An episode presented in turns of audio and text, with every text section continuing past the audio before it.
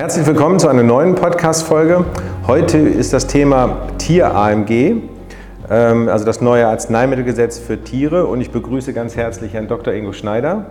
Das, ähm, er ist Rechtsanwalt für Arzneimittelrecht im Großen und Ganzen. Richtig. Und ähm, ja, stellen Sie sich doch einfach mal selber vor. Ja, Herr Brandes, vielen Dank. Schneider ist mein Name. Ich bin bei Castringius Rechtsanwälte in Bremen tätig und habe seit oh, 23 Jahren meinen Tätigkeitsschwerpunkt im Arzneimittelrecht. Mhm. Erst im Rahmen meiner Dissertation. Bin dann zum BFAM gegangen, tatsächlich, habe ah. da zweieinhalb Jahre gearbeitet und, mhm. äh, und seit 2004 bin ich mhm. als Rechtsanwalt tätig. Ja. Ah. Und seit 2007. BFAM ja sehr spannend, bestimmt die Zeit, ne? Ja, ja, ja, die war sehr spannend, sehr lehrreich. Ja, ja, ja. ja sehr gut. Also wir, Sie sehen und hören, wir haben eine absolute Koryphäre hier und wollen über das ähm, Thema heute reden. Ähm, das Tierarzneimittelgesetz ist ja Ende letzten Jahres, ich würde mal sagen, in einer Nacht- und Nebelaktion ähm, entwickelt und rausgegeben worden. So fühlt es sich für mich jedenfalls an und so habe ich es auch gelesen, weil doch diverse Punkte nicht vollständig geklärt sind. In unserem Vorgespräch hatten wir uns kurz darüber unterhalten. Und ähm, ich würde ganz gerne mit einer Einstiegsfrage beginnen. Hm, wo fängt eigentlich das Tierarzneimittelgesetz jetzt an? Also wir hatten ja früher äh, nicht mehr diese oder nicht diese Probleme, weil es grundsätzlich human und veterinär zusammengesetzt war. Das war das AMG, wir hatten die AMWAV etc. Und jetzt werden wir sozusagen aufgesprengt ähm, viele Regularien der EU-GMP-Leitfaden, die AMWRV, sind nicht angepasst worden bis jetzt. Wir haben keine Durchführungsverordnung. Wo würden Sie sagen, fängt es jetzt an und was deckt es jetzt eigentlich so im Groben jetzt erstmal ab? Mhm. Herr Brandis, die Frage, wo fängt das Tierarzneimittelgesetz jetzt eigentlich an, die kann man so isoliert mit Blick auf das Tierarzneimittelgesetz als solches gar nicht beantworten. Weil wir haben ja hm. nicht nur das Tierarzneimittelgesetz, sondern das Tierarzneimittelgesetz ist ja letztendlich ein Durchführungsgesetz und ein Ausführungsgesetz für die Europäische Tierarzneimittelverordnung, die 2019-6 EU. Und diese Tierarzneimittelverordnung, die hat ja gewisse äh, Spielräume für die Mitgliedstaaten auch gelassen, die national besonders geregelt werden können. Wenn wir beispielsweise darüber reden, können wir gewisse Tierarzneimittel beispielsweise von der Zulassungspflicht befreien oder können wir sie nicht befreien? Mhm. Können wir Ausnahmen bestimmen machen oder können wir die nicht machen?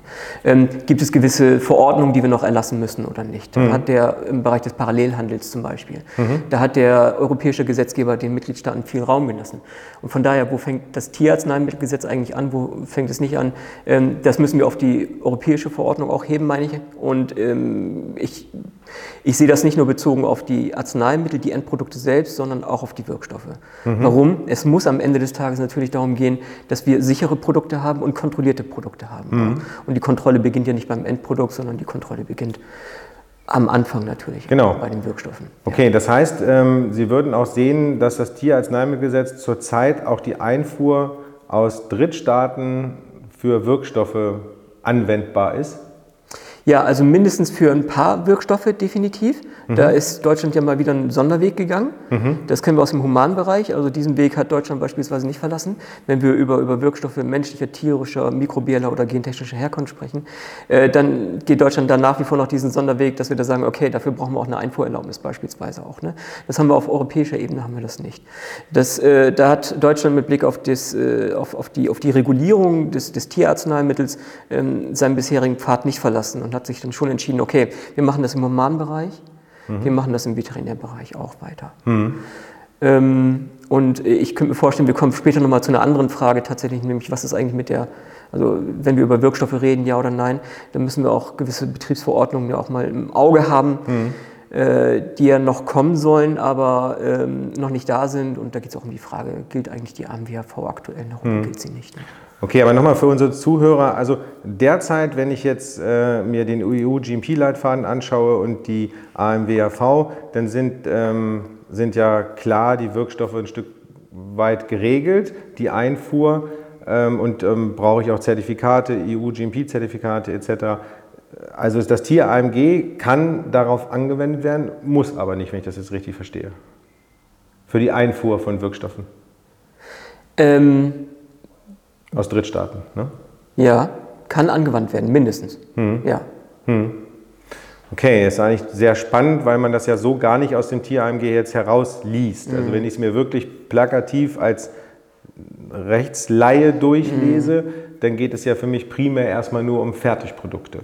Um die Herstellung der, ähm, und dann am Ende um die Fertigprodukte. Und alle anderen Sachen, die ich von außen hereinführe, ähm, finde ich, gelten immer noch die anderen Regularien, zum Beispiel die AMWAV. Mhm. Also wir haben ja, denn wenn ich das richtig gelesen habe, ja auch eine Rechtslücke, weil die AMWAV ja noch gültig ist.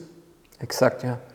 Genau, also der, der ähm, deutsche Gesetzgeber hat ja im Rahmen des äh, THMG, das er erlassen hat, ähm, den, den Ministerien die Möglichkeit gegeben, Betriebsverordnungen zu erlassen. Hm. Und äh, diese Betriebsverordnungen, die sind noch nicht erlassen worden. Und wir haben da äh, die, die Frage, äh, was ist eigentlich, äh, haben wir jetzt wirklich äh, betriebsverordnungsfreien Raum oder haben wir ihn nicht? Und ich bin der Meinung, dass wir den aktuell nicht haben, dass die AMWRV nach wie vor noch gilt. Ähm, warum gilt sie? Äh, das ist ein bisschen komisch. Ähm, die AMWRV ist ja eigentlich auf Grundlage des AMG erlassen worden und nicht auf Grundlage des TAMG. Ja, genau. genau. So, das ist ja der Witz. Also sie müsste eigentlich ja schnellstmöglich eigentlich geändert werden. Sie müsste schnellstmöglich geändert werden, aber nichtsdestotrotz, und wenn man sich die AMBAV anschaut, äh, dann stellt man fest, dass Grundlage der AMBAV äh, nicht nur unbedingt äh, das AMG ist, sondern ähm, die, die, das AMG zur Umsetzung der Richtlinie 2001-82 auch wiederum. Mhm. Und ähm, die Tierarzneimittelverordnung, die europäische, sagt, alle Referenzierungen auf die Richtlinie 2182 gelten als Referenzierung auf diese Tierarzneimittelverordnung. So, Ach so, das steht da jetzt mehr oder weniger so drin? Das steht in der Tierarzneimittelverordnung drin, ganz okay. genau. Ganz Darüber Ende. haben wir ja dann den Rückschluss, dass die, äh, die AMWRV immer noch Gültigkeit hat. Darüber haben wir jedenfalls eine gute Argumentationskette zu sagen, okay, mhm. äh, die, die gilt noch. Wir haben da im, im, bei uns in den Rechtswissenschaften dieses Gebot der, des Zitierens, das Zitatgebot. Mhm. Und das meine ich, das wäre dann in dem Fall erfüllt.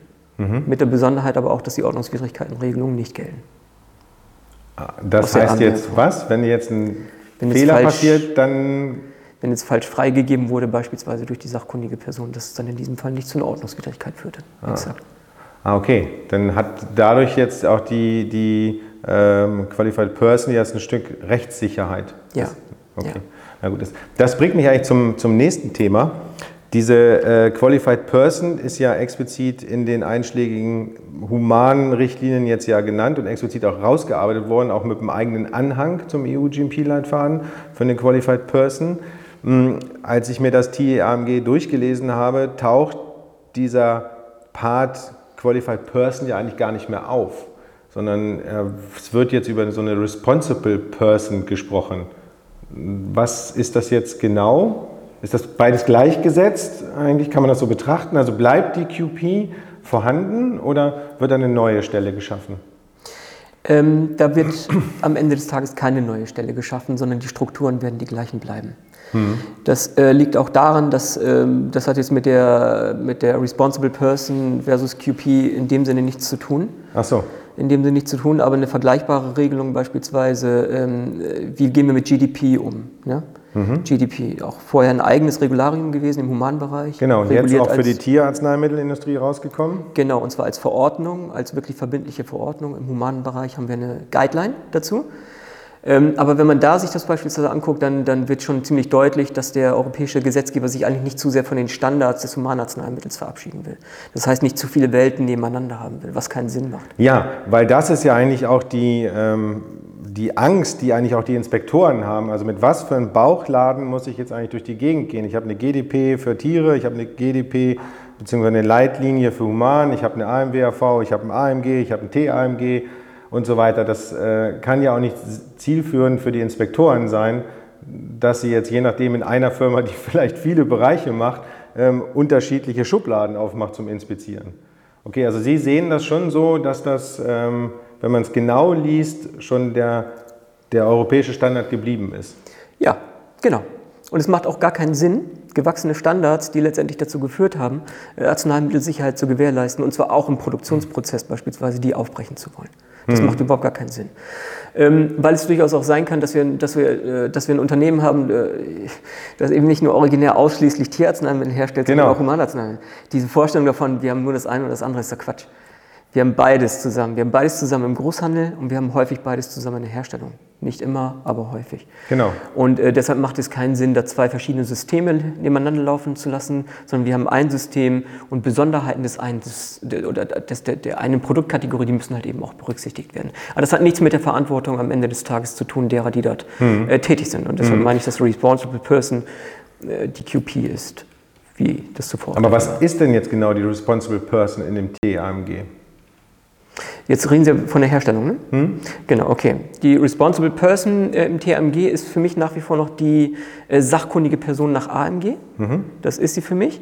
Wir haben, ähm, äh, und da hat es eine Friktion gegeben in den Begrifflichkeiten. In genau. den Begrifflichkeiten. Nicht nur was die Responsible Person anbelangt, sondern auch was sie eigentlich tut. Ja. Was sich mir auch nicht einleuchtet. Ich verstehe es nicht, warum das gemacht wurde.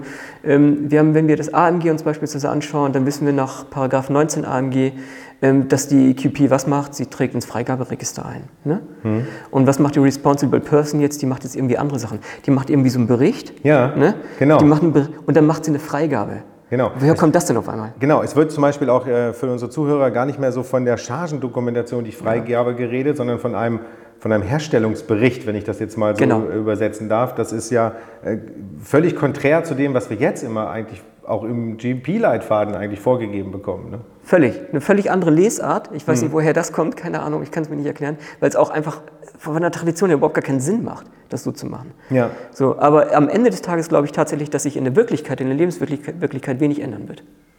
Ja, ich kann mir das auch gar nicht vorstellen, wenn jetzt so eine Inspektion stattfinden soll und es wird jetzt zwei Parallelen geben. Einmal eine Chargendoku, die von der Qualified Person sauber freigegeben wird, ins Register etc., dass ich davon überzeugen muss, dass alles korrekt gelaufen ist und dann so ein ja, so ein DIN A4-Zettel, um das mal ganz überspitzt darzustellen, die von einer Responsible Person irgendwie unterschrieben ist. Also mir kam das so ein bisschen so vor, als ich das gelesen habe, dass die Responsible Person ähm, so ein Stück weit der Leiter der Herstellung irgendwie ersetzt. Weil wir, wir, haben ja den Leiter der Herstellung ja nun mal noch in der AMWAV und ähm, Jetzt taucht er in diesem TAMG auch gar nicht mehr richtig auf, sondern nur noch diese Responsible Person, die ja auch verschiedene Aufgaben erfüllen soll. Das liest sich auch so, als ob es mehrere Responsible Person geben soll. Ah, da, da sehe ich aber nicht so den Bruch. Okay. Ne? Warum? Weil Leitung Herstellung und Leitung Qualitätskontrolle haben sie auch im AMG nicht mehr gesehen später. Mhm. Das ist alles auf die Ebene der Betriebsverordnung runtergebrochen. Ja, das ist richtig. Genau, Anfang des Jahrtausends irgendwann hat, das, hat der Gesetzgeber gesagt, die Leute schmeißen wir raus aus dem Gesetz, die kommen jetzt einfach nur noch in die Verordnung rein, mhm. die haben im AMG nichts mehr zu suchen. Warum haben die da nichts zu suchen? Weil wir uns auf Gesetzesebene nicht mehr über die äh, innere Organisation des Ablaufs interessieren. Sondern nur noch über die Freigabe dann. Wir reden nur über die Freigabe, wir reden über das, das wirklich Wichtige, das passiert oben und das, was organisatorisch, Sie naja, wissen, was ich meine. Klassisches Hierarchiedenken. Ne? Klassisches Hierarchiedenken, ganz genau. Und was organisatorisch nach unten läuft, das geben wir in die Verordnung ab. Das können die Fachministerien organisieren. Wie das, im, in, wie das Organisation, die Organisation selbst strukturierend sein soll. Mhm. Das interessiert das übergeordnete Gesetz nicht. Das heißt, wir werden natürlich gespannt sein dürfen, ob die äh, Fachministerien, die Zuständigen, ob sie jetzt tatsächlich doch nochmal auf die Idee kommen, jetzt innerhalb der nächsten Monate in dieser Legislaturperiode vielleicht doch nochmal eine eigene Verordnung zu machen, Betriebsverordnung für äh, Tierarzneimittel. Hm. Welches Fachministerium für unsere Zuhörer wäre das denn jetzt, was sich jetzt damit jetzt beschäftigen müsste? Weil Sie sprechen immer von mehreren Fachministerien. Hm. Ja, ich, das BVL würde definitiv dabei sein. Ne? Mhm. Ich hoffe, dass Sie ein bisschen mit dem BMG da zusammenarbeiten. Das wäre ganz schön. Okay, also gut, ähm, ohne diese Änderung oder ähm, Durchführungsverordnung, so nenne ich sie mal, werden wir das gar nicht sauber interpretieren können, wie das neue TAMG auszulegen ist, oder? Ja, wir also, werden uns immer über diese, über diese, was diesen Bereich jetzt anbelangt, wo wir auch drüber sprechen, ne, was, was mhm. macht, wer ist die Responsible Person? Also die Frage ja beispielsweise, wir haben ja immer, wir haben die Responsible Person im 16a im WHV, so seht ihr noch anwendbar ist. Ich finde, da gibt es eine Begründung dafür. Ähm, da steht ja die Freigabe drin. Die steht ne? jetzt wo für Sie, die Begründung? Die Begründung, dass Sie über, mhm. über die Zitierung der, der, der ah, ne? diese Zitierung. Das ist halt mhm. eben auch die Tierarzneimittelrichtlinie 2182, die wiederum die Verordnung sagt hier, alles das, was auf 2182 äh, mhm. äh, verweist, bin ich, Verordnung. Okay. Ne? Das ist so die Idee dahinter. Ähm, das heißt, wir haben, diese, wir haben nach wie vor noch diese Kette und wir haben im 16 AMBRV haben wir beispielsweise die Freigabe geregelt und soll die QP machen mit dem ganzen Programm, das da steht. Ne? Mhm. Und wenn wir jetzt sagen, okay, die finden noch Anwendung, diese AMBRV, ähm, dann, dann, dann, okay, dann, dann wäre das das Programm halt eben auch für diese Responsible Person, für diese mhm. QP dann, für den Bereich. Ähm, Aber es stehen ja mehrere drin, ne? Es sollen ja äh, also zumindest habe ich das so gelesen, dass die Responsible Person nicht nur eine ist jetzt in Bezug auf die Herstellung, sondern die soll ja dann auch nicht unbedingt die Qualitätskontrolle, aber so einen Teil davon mit abdecken. Oder habe ich das falsch interpretiert? Ja, das, das, und ich, äh, Herr Brandes, ganz ehrlich, ich verstehe nicht, warum da gewisse Teile rausgenommen wurden. Ne? Okay. Weil das bisherige. Bin ich ja nicht Denken- alleine. Ja, ja, genau. Ne? Und das steht ja auch im GMP Guide 16 ist es so drin, ne? dass Genau. die QP verantwortlich ist. Ne? Das ist unser Denken bisher. Und es gibt überhaupt, macht überhaupt gar keinen Sinn, davon abzuweichen und zu sagen, wir nehmen jetzt hier äh, die QP, die nur noch für, äh, oder die Responsible Person, die ist nur noch für diesen Qualitätsbereich oder wie. Es steht da Qualitäts- oder Herstellungsbereich, steht da drin. Ne? Genau. Und von daher, ähm, bleibt mal abzuwarten, wie das wird. Ja, spannend, spannend. Vielen Dank, dass Sie teilgenommen haben an dem ersten Teil, den wir jetzt hier beenden werden. Und ich freue mich, Sie wieder begrüßen zu dürfen, wenn Sie im zweiten Teil dann ab nächste Woche wieder Lust dazu haben. Vielen Dank.